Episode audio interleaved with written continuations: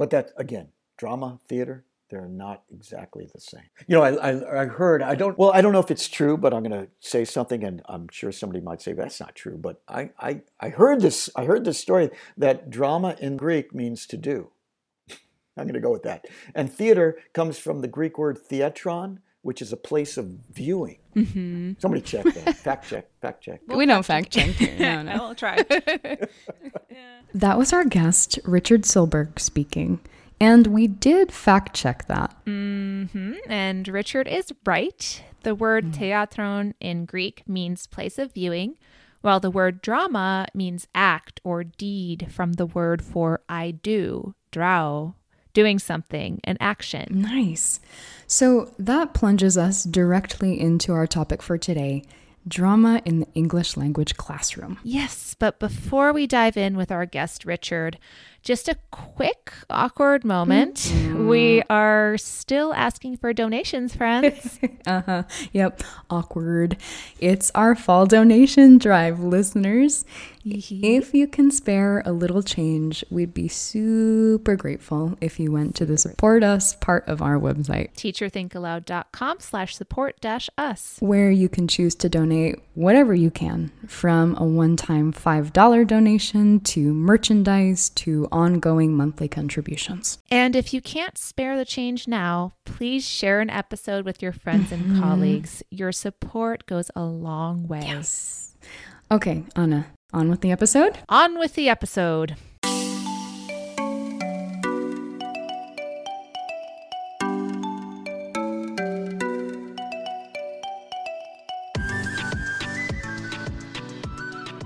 Hello, and welcome to the Teacher Think Aloud podcast, a podcast for reflective practice for teachers of English around the world.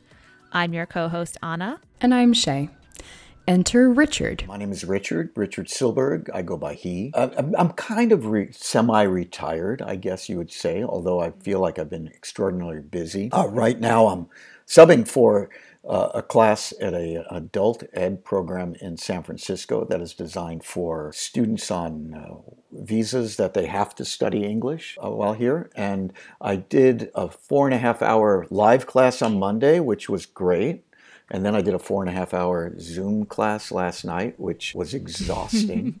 Mm. I've never. Yeah, this is this is not retirement. no, uh, not not yet, not yet. Uh, and uh, in uh, I've done some work with American. He was recently in Albania teaching Afghan refugees, uh, teenagers. Mm-hmm. He was also a full time middle school teacher and taught not just ELL but also drama. We even discovered he taught math at some point. And not to mention, he was an English language fellow in Cambodia, where he trained pre service middle school teachers. And he was an English language specialist Teaching in Timor Leste. Chess, teaching juggling. Just it, it was intriguing. wow. I did. I've done yeah. a lot. Yeah. I, in, in my no kidding.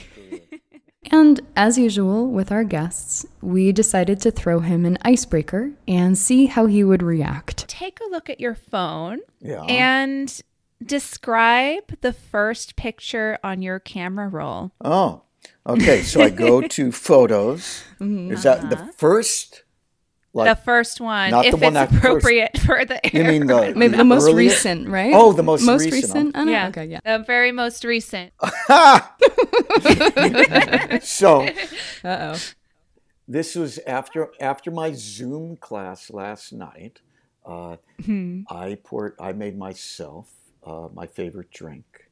And oh. because it was the class was in the evening and it ended, mm-hmm. it was from two to six thirty, mm-hmm. and uh, mm-hmm. I poured myself a Negroni, a mezcal Negroni, mm-hmm. with uh, with my new latest uh, recipe that I've made up. It includes oh. it includes um, Spanish sherry, mm. Amontillado. So instead of a sweet sort of vermouth you use that, and it's oh, it's great. Anyway, that's my last. Uh, that's nice. That's a good one. I will say, Anna, as a side note, I've tried that cocktail Richard's describing right now, and oh. it's he's a dangerous mixologist. you just need one, wow. really. so I've heard. Yeah, yeah. and honestly, you're you're in the right place, Richard, because I think we've referenced alcoholic drinks several times on this podcast. We asked him to share his Negroni recipe with us. You can find it in the show notes, listeners. Priorities, everyone. okay, enough about cocktails. Seems like a fun guy to hang out with. Oh, yes. So, plunging into the purpose of this episode, we then asked him how he got into drama, especially how he started using it in the English language classroom. But how I came to it is, for me, an interesting story because I entered drama through the gateway drug of storytelling. My intent when I was starting to teach in 1980 was to be an elementary teacher. And I remember my student teaching. It was in uh, a kindergarten and reading storybooks and telling stories. And then I had a two year gig working in a science education museum. And every other Sunday, I would tell nature stories oh. in the library, mm-hmm. which was pretty cool. And then I was I was a river rafting guide, and it's expected that you're going to be a storyteller at the campfire. Mm-hmm. So I love storytelling and would do it that way. And there was one day, I remember I was reading a story or telling a story to my sixth grade class, and this girl came up to me at the end of class and said, You know, you should be an actor. You have a really good voice. Yeah. And I thought, Well, that's a really good idea. How do you do that? so a couple of days later, I saw a poster back in the day, posters on telephone poles, and it said a new theater company starting in Berkeley, California. Mm-hmm. Call to audition. So I pulled off the number and called it up, and I told the guy who was the director, you know, I've never acted before, but I'm interested. And he said, Well, yeah, come in and do an audition. And I had to say, Well, how do you do an audition? and so he told me, get two little pieces that might interest you, look through some plays, and go ahead and do it. And I did it. I just wanted to see if I had the courage to do it, and then I would take an acting class. Well, I had the courage and I had a great time, and then he cast me as the lead. You're wow. kidding. No, wow. and, and, this was uh, escalated uh, quickly. yeah, 35 years ago. It escalated quickly. Yeah. Yeah. I got so immersed in it with this theater company. This theater company is actually one of the bigger theater companies in the Bay Area right now. It's an equity company. Mm. Mm-hmm. But I was in their first play and I stayed with them for 10 years. Wow. And that's where I was getting my acting training, but I was teaching full time. Mm-hmm. And uh, my principal noticed that I was really frazzled. And I, hmm. well, he said, I had, I, yeah, he said, why, why, why don't you start a drama program at our school? I said, huh? That's an interesting idea. He said, then you could do both, hmm. right? So I transitioned to teaching drama while being an actor. Over time, I realized that I had both these dual loves theater mm. and teaching ESL. Mm. I stopped acting. and then just married those two and developed an English through drama program at my school, which just became a, a passion project mm. for me for the rest of my career. Wow. And still is because I'm a real proponent of it as a way of not just teaching but experiencing language. Mm-hmm. Wow. Yeah. So I think that's the perfect transition to our next question, which is, you know, why use drama in the English language classroom? You said you're a proponent of it. What makes yeah. you a proponent of it? Well, yeah, I was thinking about this. I was thinking that the fundamental thing in theater, in drama, whether it's film, television, a play, whatever form it takes, is about relationship. Mm. It, it's not about the words, it's about the relationship between you, your environment, you, a scene partner, you, and yourself. It's relationship. And the desire to communicate something to someone to achieve something. Mm. So, yeah, you know, actors reduce it to these things called objectives or wants. Like I want, I want to convince you. Mm. Mm-hmm. I want to seduce you. I want to embarrass you. I want to humiliate you. Whatever your want is, then the words just fit it, mm-hmm. right? Mm-hmm. So I think our, if our fundamental job as language educators is to help our students communicate what they want to communicate, whether it's to travel or to become an academic, we help them with that. And I think drama does that intrinsically without having to force it. I don't think of drama as just doing role plays, which have their place. Mm-hmm. But I, I, have a much mm-hmm. broader canvas of what drama means mm-hmm. in the That's class. a really good point. You know, I love that that lines up with this idea of rhetorical purpose in language. Mm. This made me think of how, when teaching language, we're thinking about function over form trying to create a connection for learners so they see how language can help them reach a certain outcome, achieve their communicative goals. Yeah. And I also was really curious about what Richard said about drama not just being role plays. Yeah. I'll admit my attempts to bring drama into the classroom have relied heavily on role play. I mean, role plays are really great learning tools, mm-hmm. great ways to stimulate communicative functions. Yeah. I've done a lot with what I'll refer to as amped up role plays, oh. even though that sounds kind of cheesy. Instead of placing the focus on the actors in the scene, I'll incorporate audience members to take on more of an active role. I'll give them a chance to determine communicative paths for the actors, a sort of choose your own adventure, if you will, mm. dictating elements of the scene and how things play out. Mm. I think that it makes the process interactive for all students and removes a bit of the pressure to perform that the actors might feel. Nice. I, I love that extra layer you've created there. Thank you. I've also used role plays a lot, especially for business English courses. Mm. There are so many great scenarios to use for that. But coming back to what Richard said, beyond the role play. So take us beyond this idea of, you know, when, when teachers think of integrating drama into the classroom, the first stop I think is role play. Exactly. So take us beyond that. Okay. What are some of your go to strategies? Well, the, the basic building block for me is the tableau. So the tableau is just a fancy word for a frozen picture. It could okay. be like this is a tableau of fear. I'm holding my hands up. You know, you can create that alone. But if you remember what I said earlier, the most important element of drama is relationship. So if I'm doing this, if you could see me on this podcast, I would be holding my hands up in a very cliched look of fear. Then mm-hmm. I might mm-hmm. ask another student to come up and do something in relationship to that. So mm-hmm. for me, the very first building block is not with words, but with our bodies. Uh, so I'm a very physically mm-hmm. based uh, teacher, partially because my acting training that I did was very physically based, so I'm most comfortable in it.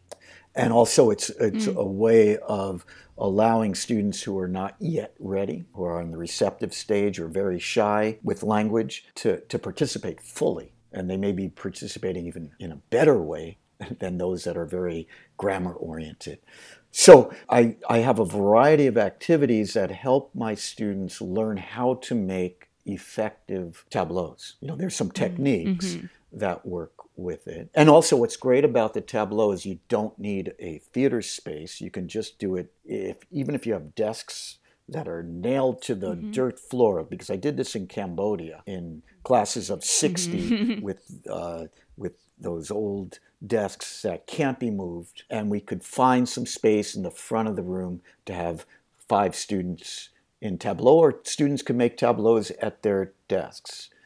Uh, in, a, in an ideal universe, there's, you know, I created a really cool drama space where, you know, kids can move around and stuff, but it can be done in small spaces as well. So that's my, my first thing is because then the tableau can build for things that are essential for first, like if you're doing introductory class for newcomer students who are brand new to the language, or you can use tableaus with advanced students as well and i've done both so let's say your students are studying literature you know so uh, advanced level you can create a slideshow a human slideshow of the main ideas of a story a hmm. poem a novel mm-hmm. a, an article we created a tableau of an article my students were studying world war one and we read an article about food in world war one mm-hmm. and we created a human slideshow to show that. Mm-hmm. Then you yeah. could, and then you can add language.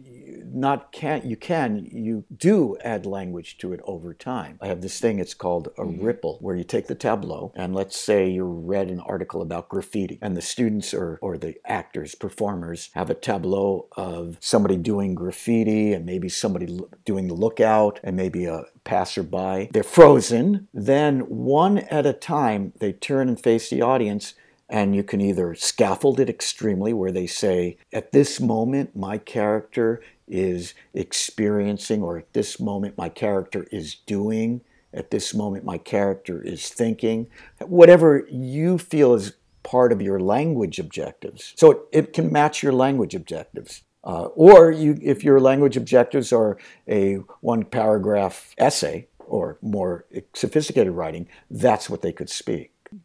And then they mm-hmm. turn back to the tableau, and another character faces out and speaks. Mm-hmm. So I guess what I'm getting at is with the tableau, you can go as deep as you want, or you can keep it at the beginning level. And that's why I think it is the basic building block for me, and I would recommend it mm-hmm. for teachers. You can do it for vocabulary. Create a five person tableau that shows the word imagination. Mm-hmm. Students break up into the group of five, and they have to negotiate about, well, what does that look like? How do we, I mean, you start off with the concrete, create a tableau of a chair, create a tableau of a bridge, create a tableau of a bicycle, and then you mm-hmm. move to the abstract, and you can even move into complex mm-hmm. language. Mm, that uh, that one actually really reminds me I guess I was using a Tableau and didn't yes. realize huh. that was what it was called. Mm, good um, for you. when I was a fellow in Armenia, I did an activity. I was teaching a narrative writing course. Mm-hmm. And for one of the in class activities, we were talking about describing, you know, what people are doing, describing a scene. And so I gave them little strips of paper that told them a different arrangement of how they should be standing or you know yeah. comporting themselves i called it statues exactly and, exactly which is what i call it yeah they had to first yeah. understand you know what the directions were and imitate it and then i mm-hmm, had mm-hmm, mm-hmm. their partner had to look at them and then write down what they saw and describe what they saw oh, and then match up perfect, as close as possible you know, see like oh well i missed this detail or oh actually that wasn't exactly the right word for what they were doing. And they had a blast. Right. it was awkward initially but they had a blast yes it is awkward initially. Uh, all of it's awkward initially and that but but what you described to me is drama that's why I feel like I have a much broader canvas of what does drama mean, mm-hmm. uh, because they're mm-hmm. communicating through their body something. So, Anna, you've been hiding the fact that you already use drama in the well, classroom. Well, that's the thing. I guess I didn't realize I was doing drama because of the way we often mm. define mm. drama, you know, as role plays. But Richard's expanded definition of drama makes a lot of sense to me. It actually also mm. reminded me, and I didn't mention this while we were chatting with Richard, but it reminds me of the French improv group I was a part of briefly in college. You know, I, I majored in French and I had this amazing professor, Dr. Andy McDonald. He booked out the Black Box Theater at my college and would get a bunch of French students to do improvisational theater, act out different mm. scenes with our bodies, but also using language.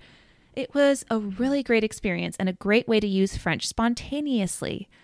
One activity I remember was he would give us a phrase like à la plage at the beach. And I remember acting out like unfurling my beach towel, putting on sunscreen, and the others had to guess what I was doing. And also, he taught us about the yes and rule for improv theater. I remember yeah. acting out a scene where one guy said, Okay, what are we going to do about this cadaver? And, and, and you, you really can't say, you can't go in another direction. You just have to continue with yes and. Uh-huh. and so uh-huh. after acting out a whole scene where we talked about options for disposing of a dead body i had the word cadavre burned into my brain. Jeez.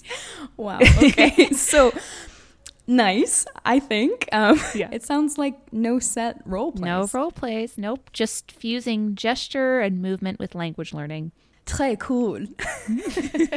See, I, I can speak French too. No. Very nice. I love the use of improv to inspire authentic language use too.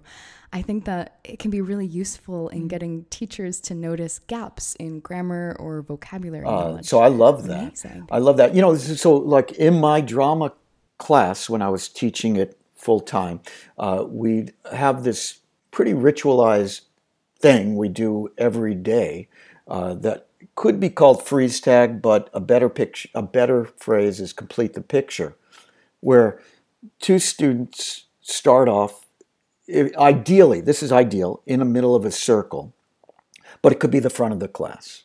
And that's one thing I would want to emphasize is that it, you know, the ideal is one thing, but it can happen anywhere. And, and they're shaking hands. And you ask the class, who are they?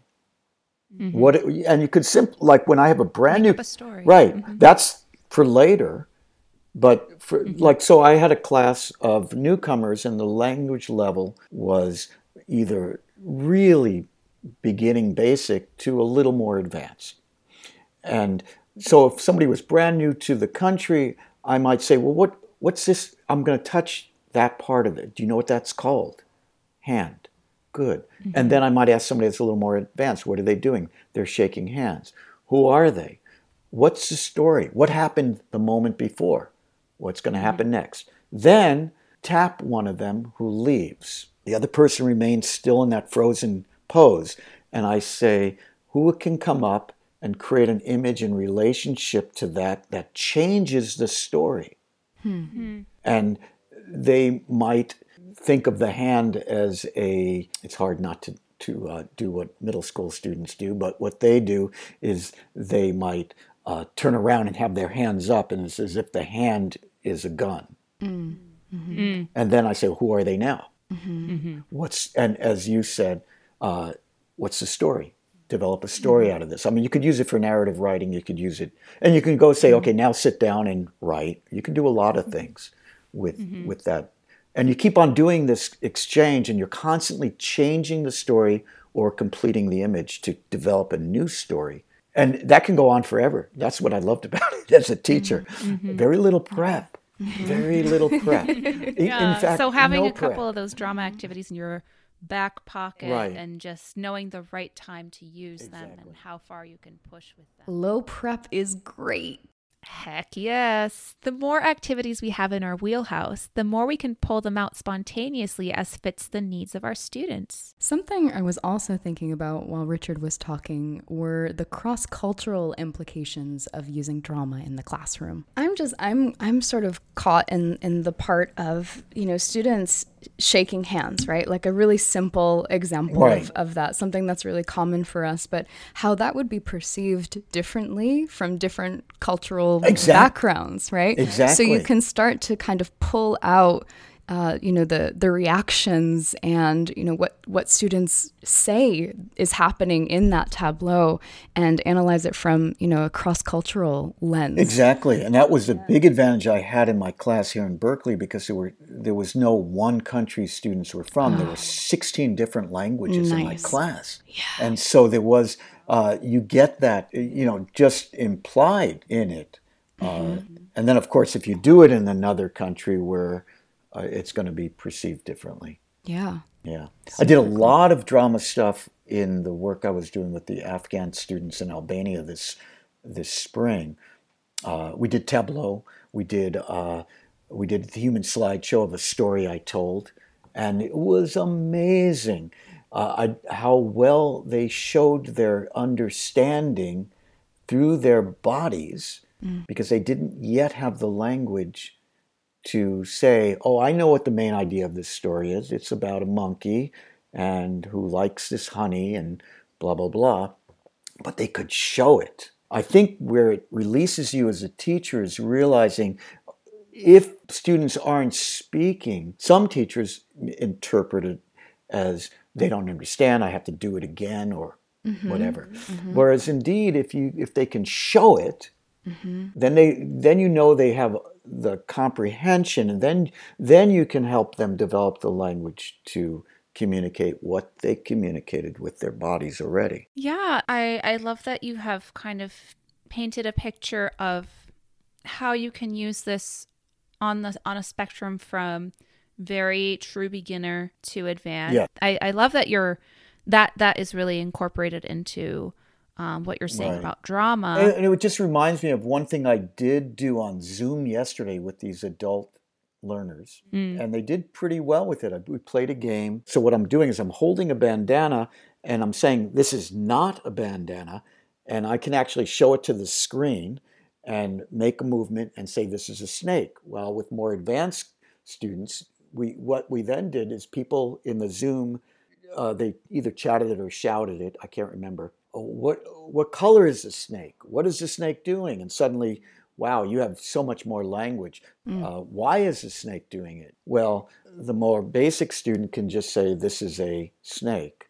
A more mm. advanced student might we might suggest that they add uh, adjectives, they might add action, they might add a conflict, they can add a story. So you can mm-hmm. do the same activity and everybody has a different access point. Yeah. And and I, I can imagine that, you know, it might take some time initially for them to warm to the idea of doing an activity that is not so traditional in their eyes. But I do think that these kinds of activities really help let their guard down, mm-hmm. right? So the affective filter goes down and they're really open to learning. They're having fun. I mean, when right. you're having fun, you learn, right? I think mm-hmm. you're I think you're right. And I think you hit on something that is challenging with everything we do as teachers is um, often the first time trying a new strategy whether forget about drama i could be a writing strategy uh, mm-hmm.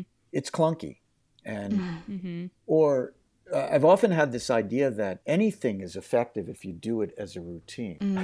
Mm. yeah. You know, even a grammar based kind of thing that those of us into communicative teaching poo poo it's effective if if if if students are using mm-hmm. it. Mm-hmm. And I think uh, you know what I encourage people to do is to, to, you know take take a look at my website or some books that I recommend. Mm. Find an activity that they like and do it more than once. Mm-hmm. Though mm-hmm. do it yeah. over and over. Yeah. And I remember Anna and I had an, an episode about routine. Uh, it was called mm. "Keep yes. It Simple, Stupid," and you know we're always yeah. kind of mean, but we're we're thinking about you know learner engagement, and a lot of time teachers mm-hmm. feel like they have to you know be performative. We have to do all of these new things to engage students, but routine, oh. I think, is ultimately what gets that deeper buy in than just throwing it at once, right? That's episode 10, everybody. Check it out.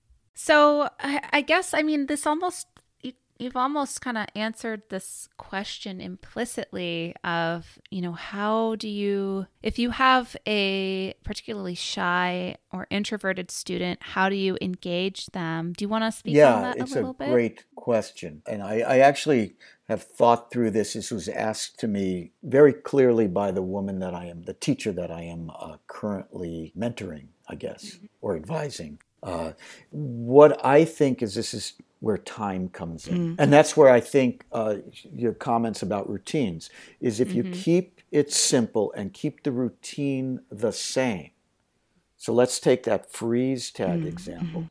I'd always have the same routine. And over time, it might be a week, it might be two weeks, it might be three weeks, students will engage. They will. And to make them engage, it's that whole you have to buy into it yourself is you have to find a way for that shy student to participate in a way right from the beginning. So that's why I might ask the student, I might be very close to them, just tell me the name of the of uh, the the body mm-hmm. part that that is touching right now. Mm-hmm. And I said, that's right, mm-hmm. that's right. Shay, it's the mm-hmm. hand. Well done. Perfect. Perfect. Thanks for mm-hmm. participating. So you give mm-hmm you find, just like everything else, we find entry points, we scaffold. It's no different than anything else we know. Mm-hmm. And over time, there's a gradual release of responsibility to where the students uh, mm-hmm. almost take over that. And also mm-hmm. um, group mm-hmm. work rather than performative work. Sometimes students just get into groups and do create five uh, great tableaus and they're they're doing it uh-huh. with others, mm-hmm. not in front of the I was class. actually going to say, would you recommend that mm-hmm. teachers allow students to do any of these activities, you know, in corners of the room, maybe not in front, you know, not performing on a yes, stage, right? If you have the right room set up, yes. Some th- sometimes I'll say, I'm just going to walk around and watch each of your tableaus. Mm-hmm. We're not going to share them today or if there's a group mm-hmm. that really wants to share. You know, so again, you keep it so that you're not suddenly saying, okay, now we're going to perform a play in front of the mm-hmm. entire. Mm-hmm. You don't want to blindside them, right? Right, because I've done that where we've my ESL students have created original theater mm. to perform to the school, which was very powerful. But mm-hmm. I don't. That's not what we're talking about. I really do love how Richard caters to all different English proficiency levels with his students. Me too. By the way, listeners, Richard has a webinar on opening and closing routines and differentiation strategies coming up on American English Live on November 16th. 8 a.m. and 1 p.m. U.S. Eastern Time. I'll be sure to join for that. It's on Facebook, right? Mm-hmm. We'll share the link in our show notes. So, to wrap up, we asked Richard to suggest some resources for teachers. Richard, so really simply, you know, if you were to recommend a, a jumping off point for a teacher who's eager to integrate drama into ELT but just doesn't know where to start, what would you say? Well, in in the spirit of shameless self promotion, um, my website we like that eltdrama.com or richardsilberg.com, and I've documented through video and text many drama activities that I have done. And so I would say find something there that speaks to you. And the other thing I'm thinking of is I don't know if I said it earlier, but I think of storytelling as the gateway drug to drama. Mm. drama.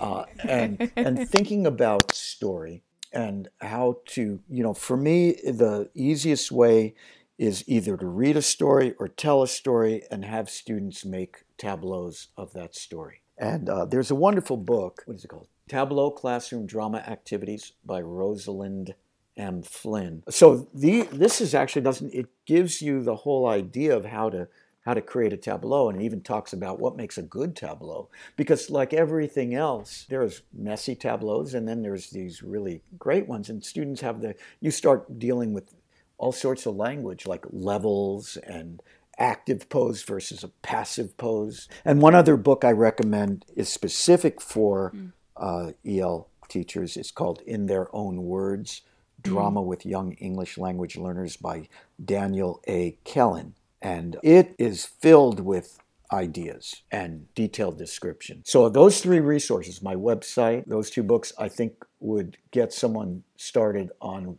one thing. But I would just say go physical if you can, if you're willing to. Well, I feel inspired. So much to work with. Mm-hmm.